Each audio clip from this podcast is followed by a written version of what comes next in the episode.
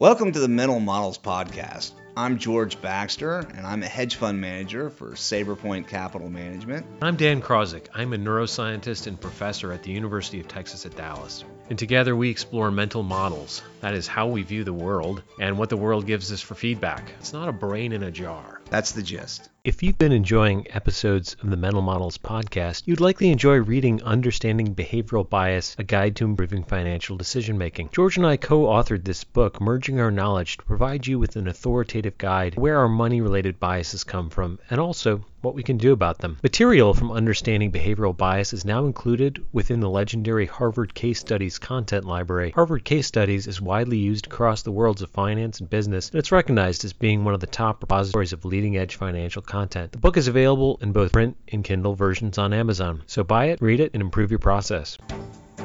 Welcome back to the Mental Models Podcast. Yes. Uh, one thing I do want to touch on before we get started we'd love to hear from you guys. Uh, you know, we do a number of these different shows and we talk about a lot of different topics. And to the extent that anybody has anything that they'd like to see further exploration of or a topic that they'd love to comment on, we want to hear from you. Yeah, definitely react to anything, uh, whether you like a particular episode or want to hear more about a particular uh, type of topic.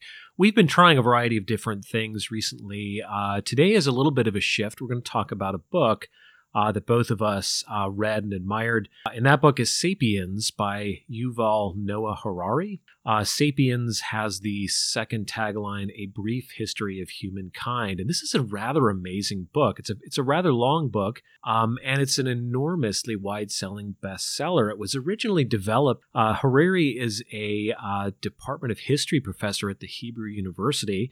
And he did a course on um, human history that evolved into this book, which was originally published in Hebrew in 2011. Then it was republished in English in 2015 with a really good book agent and became a giant international bestseller. Many of you may have read Sapiens already.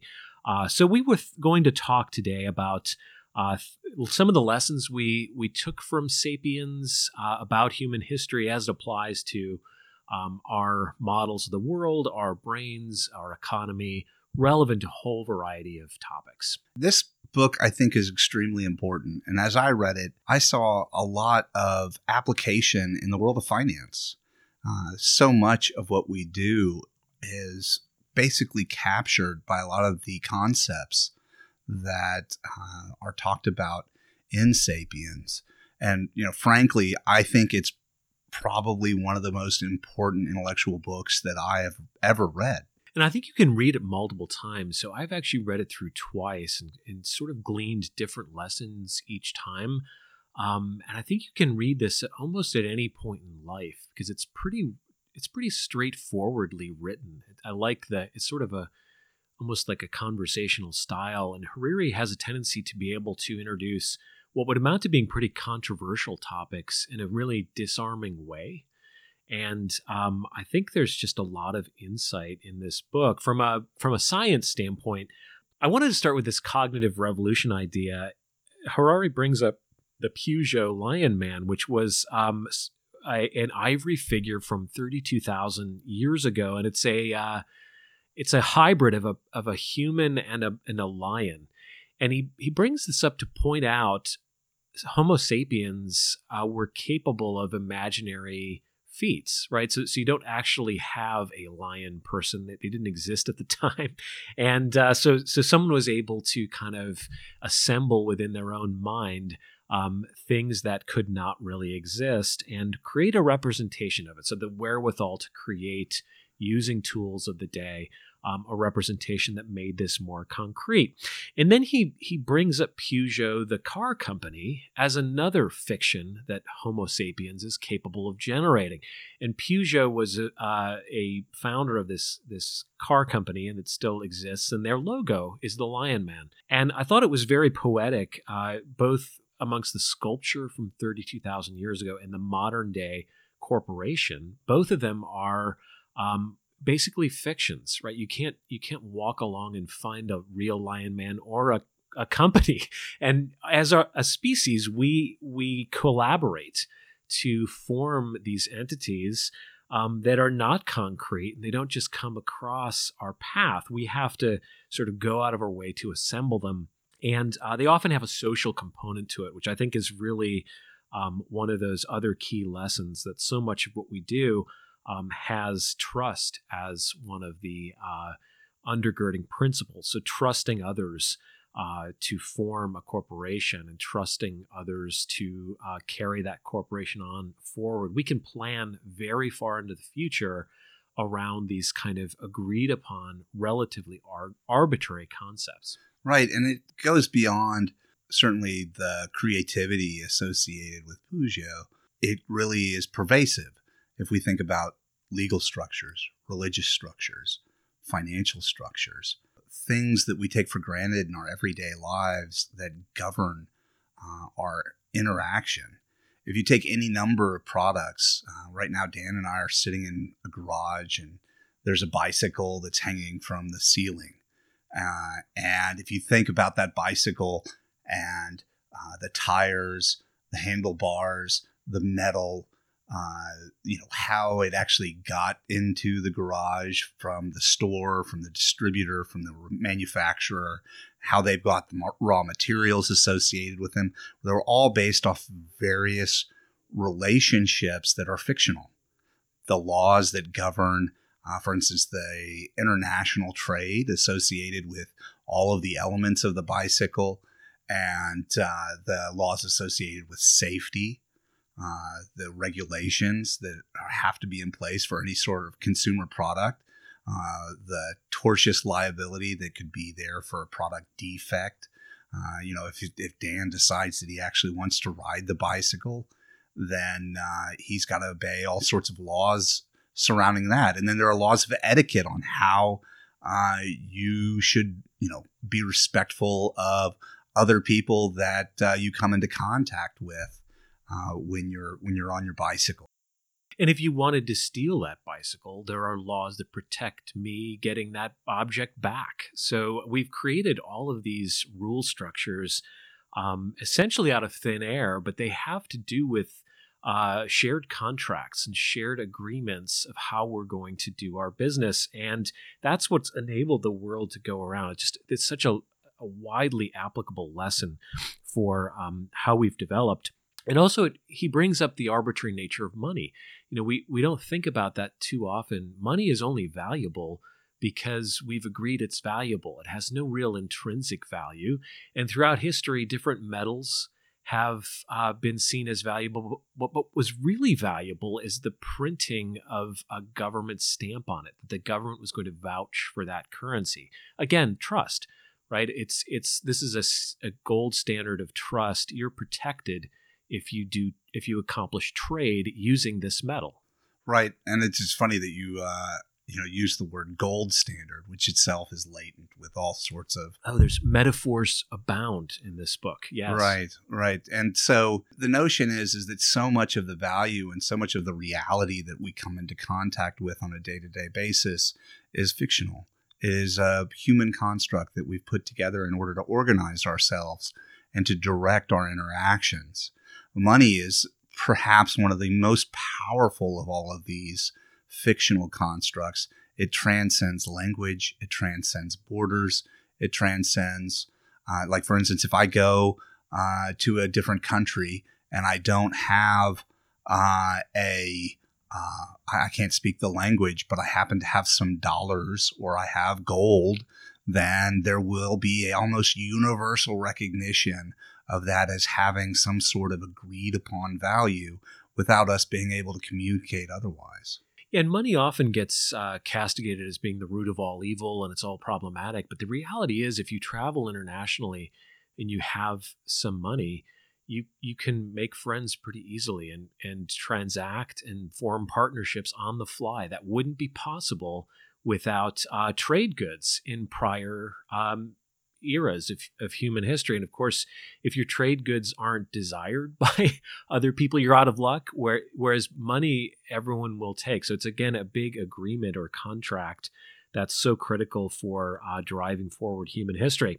Um, another uh, feature of the book, which I wanted to point out, which I thought was really impactful, is um, he has some great images the Peugeot Lion, Lion Man being one of them. Another was was the history of map making. So in in uh, 1459, he shows a map that's detailed, showing the whole world, and points out that a lot of that was imaginary and just filled in because they didn't know what was there, so they just sort of would would make up a landmass, and um, it was as if the world was all understood and known and protected that way. Uh, fast forward to 1525, and there's a, one of those old maps that just shows the edge, like the uh, eastern edge of South America, with nothing filling in the middle or west part of the continent. And that was an important statement of we don't know. And admitting ignorance was an enormous driver of human progress. And I didn't really appreciate this until reading this book back through that it was around that Renaissance period, just the willingness to acknowledge ignorance enabled someone to explore. It was the reason to go figure out what was beyond that border. And it was the reason to run experiments and have a scientific revolution. We could find answers and dig deeper on things we simply didn't understand as long as we could admit the lack of understanding. Dan and I have talked about this before. It's interesting, even on a personal level, uh, beyond the societal level, that uh, you we all know these people that uh, are never without an answer, and uh, they have real difficulty admitting that they've been wrong or made a mistake, and it creates this blind spot uh, that really inhibits growth and inhibits your ability to self-correct and to improve.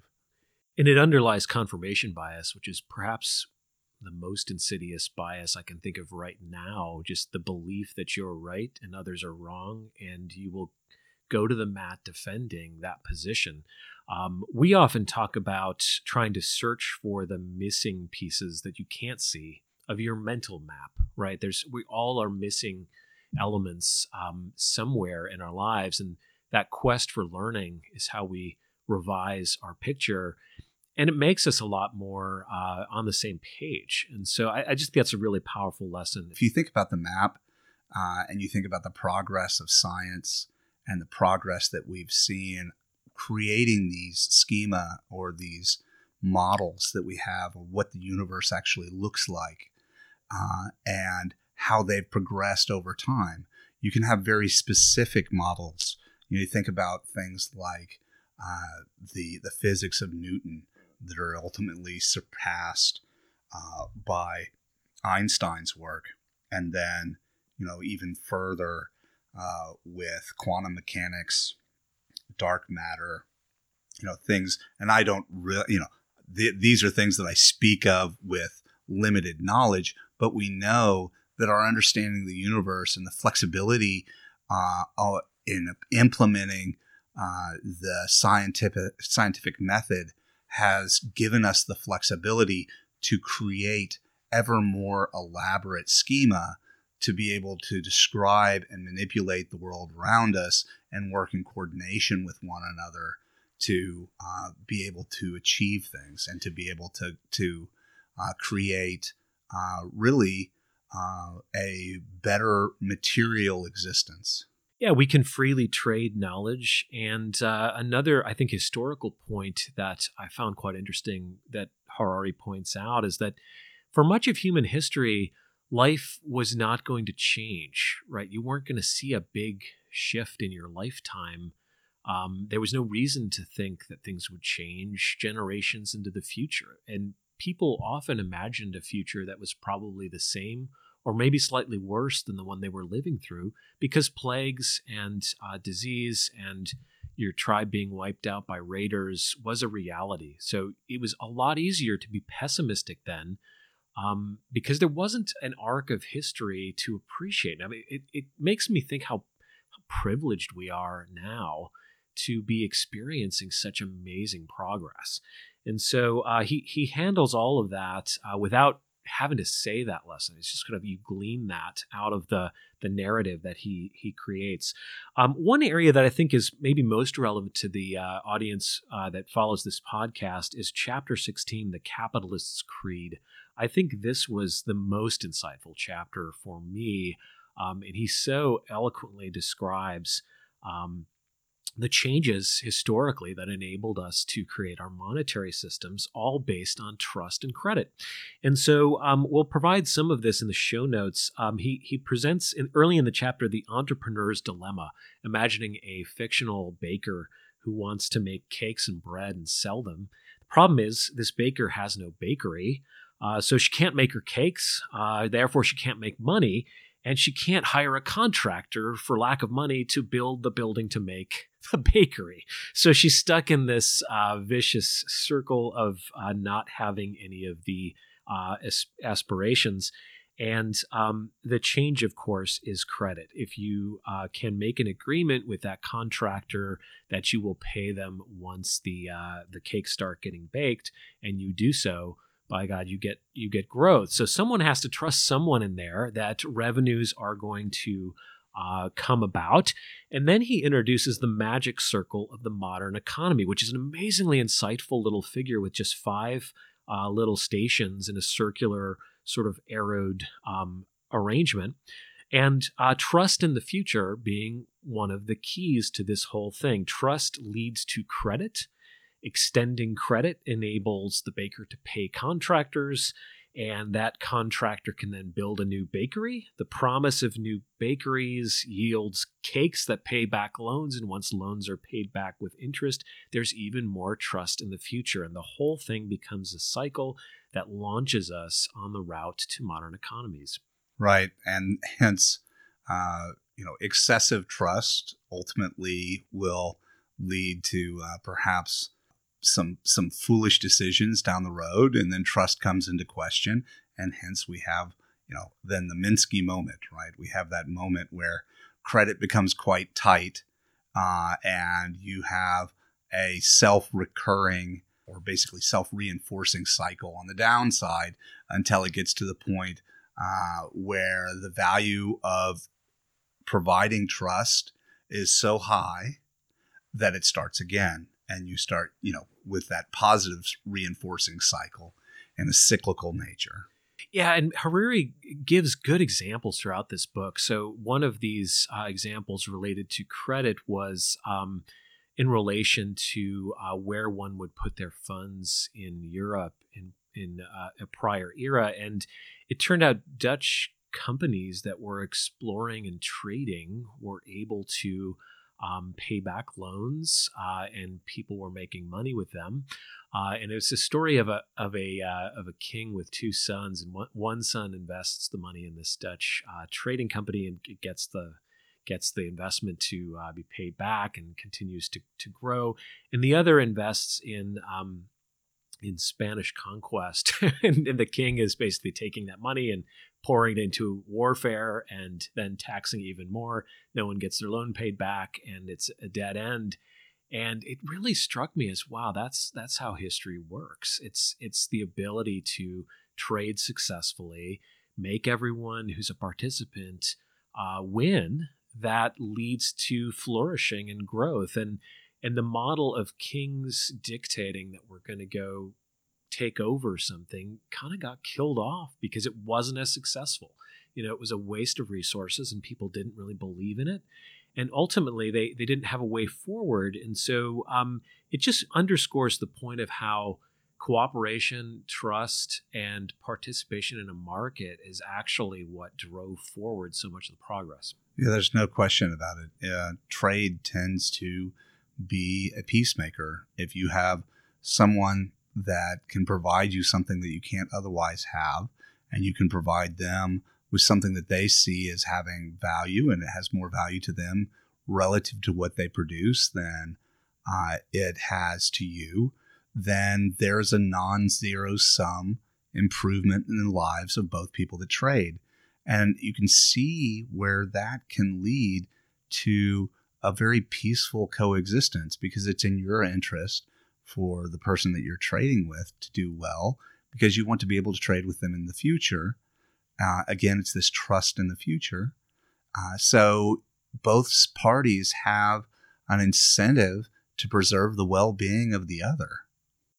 Right. And uh, successful interactions lead to more trust, which leads to more growth, which makes people more optimistic. Um, now that has limits, uh, and we see that play out in in market cycles. That there are going to be points where things become overextended, but uh, that realization that uh, people can trust one another and plan for the future in mutually beneficial ways, and that's really one of the key drivers of progress historically. And it's not what you learn in school. You know, my my recollection of my high school history and even into college history is it was often taking an isolated period and examining the mechanics of what had happened. And it was all presented in a way that almost made it feel inevitable like, here's what happened and here's why it happened. End of story. Not so. According to Harari, he, he accurately points out how fluid and dynamic our interactions are, and that history is um, not preset. It didn't have to work out one way. Um, he points out quite often in the book these these these uh, sort of linchpin moments where it happened to work out a certain way in a particular context, but it might have very well gone differently um, if the timing were or in some way uh, changed. And so there's there's some realization of how history isn't written. It, it is a dynamic interaction amongst numerous factors that all come to play on on one particular interaction. So I, I like the way he he kind of sets that that stage for you know the future really isn't isn't predetermined. It's not, uh, and it, it's interesting. You can ask questions like, if there were no Hitler, would there have been the Second World War? Uh, there was there's an interesting document documentary that's currently available uh, called World War II in Color uh, about uh, World War II and kind of walks through all those old reels and they've colorized them.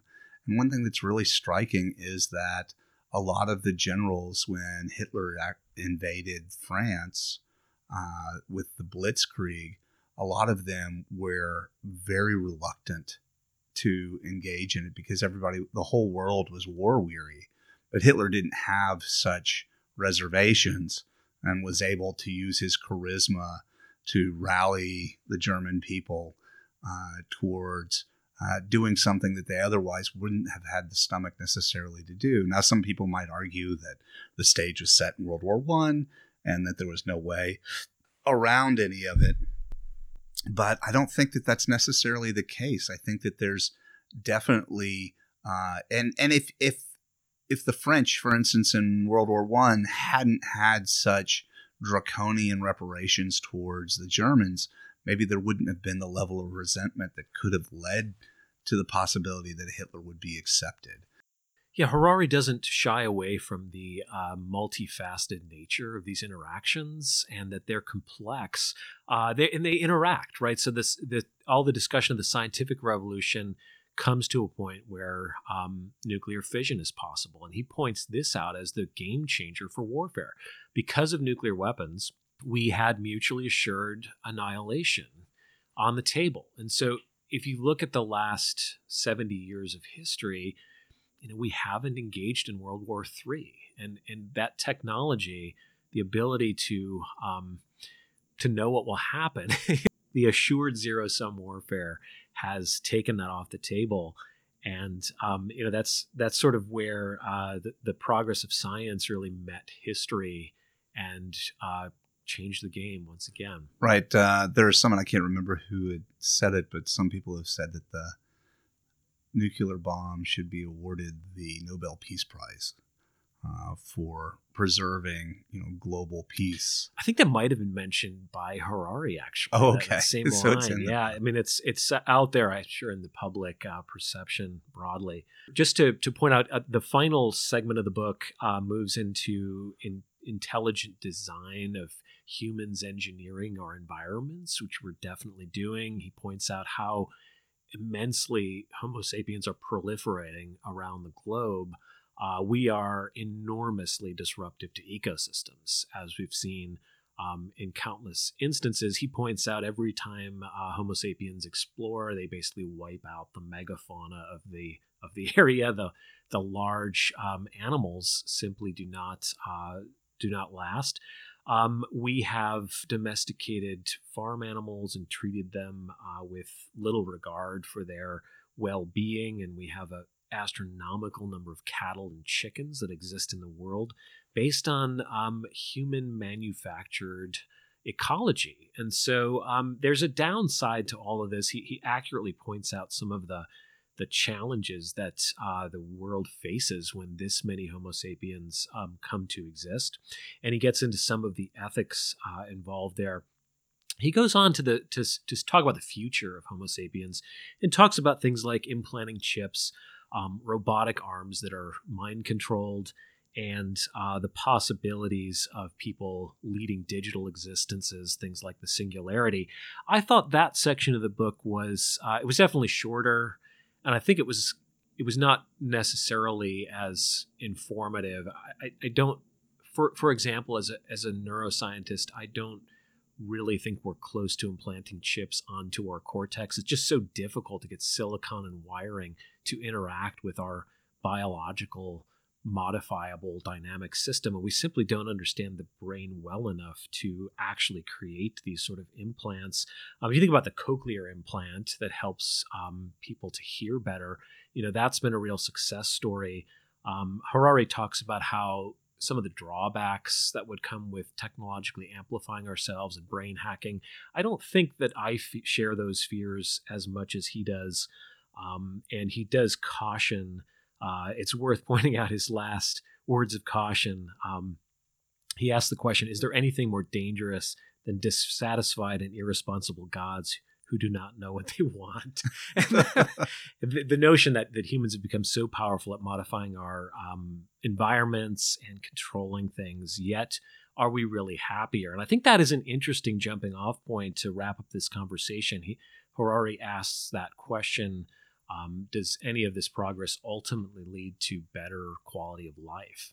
So, uh, before we started this podcast, Dan and I were talking a little bit about the Oculus uh, 2 uh, Halo. I think it's Halo 2 uh, that uh, I got one for my family. It's very, very reasonably priced. It's three hundred dollars uh, for this. That you can just log in with your phone into Facebook, and if you have a Wi-Fi connection, uh, it is striking how powerful the virtual the virtual environment is with this, and you know perhaps anything that would be an internal you know jacking in or adding some sort of chip to the brain is not very likely, but perhaps it is pretty uh, reasonable to see that when we look five years out that we could have you know virtual simulations uh, where you could replicate a world that's not very distinguishable from the world that we actually live in. And uh, uh, so, if you think of that world, uh, as far as the limitations that would be placed on what you could do, or uh, you know what type of wealth you may have in this alternative reality, uh, it seems like they could be quite boundless. And I, I, go back to our tagline for this podcast: "It's not a brain in a jar." Right? You don't want to just pop a chip onto your cortex and suddenly magical things happen. We're embodied. We we take in the world through vision and sound and touch. And so that's a more likely future for sort of mind hacking is actually haptic gloves and earpieces and of course the artificial visuals of uh, VR. That's all on we're on the doorstep of that being a game changer. We could simulate all manner of possible environments and have algorithms that predict our behavior. And maybe that's the way we actually brain hack is that um, when we're interacting in a certain environment, an algorithm could feed us relevant information, almost like mind reading based on our uh, you know sort of a machine learning version of our tendencies so rather than having to plug yourself in so to speak or immerse yourself in a computer system, I think a more plausible future is that we technologically modify our experience through, you know, the human channels that we already have.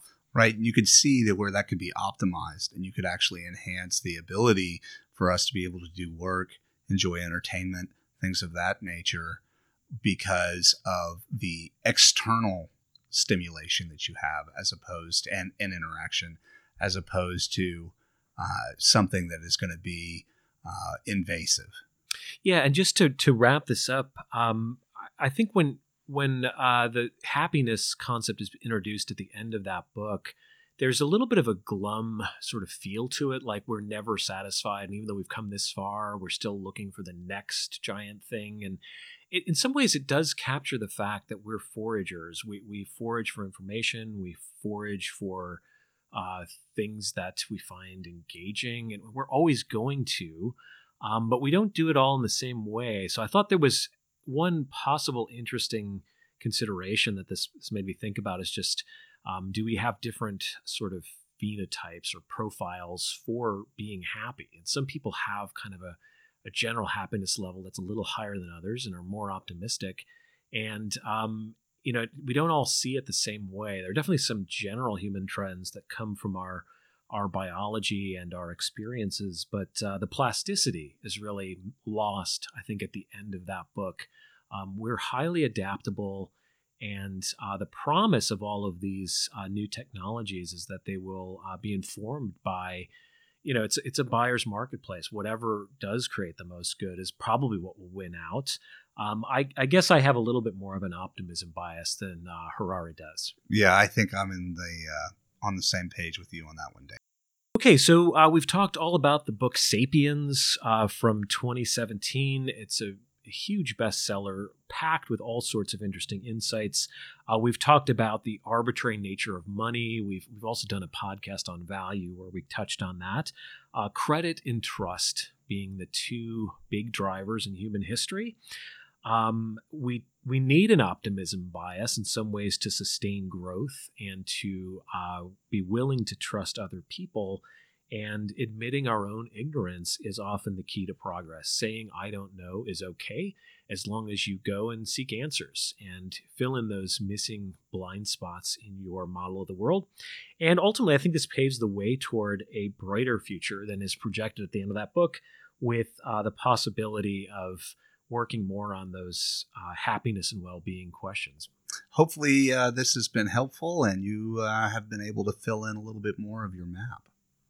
Okay, we'll talk to you again soon. Thank you for spending your time listening to the Mental Models Podcast. Content matters because your brain does not exist in a jar. Please subscribe and like Mental Models Podcast. The five starred book, Understanding Behavioral Bias A Guide to Improving Financial Decision Making, is available through Amazon. This book will help you overcome the biases that are keeping you from investing success. The Mental Models podcast can be found on SoundCloud, Apple Podcast, Overcast, iHeartRadio, and Stitcher. Please subscribe and thank you for listening.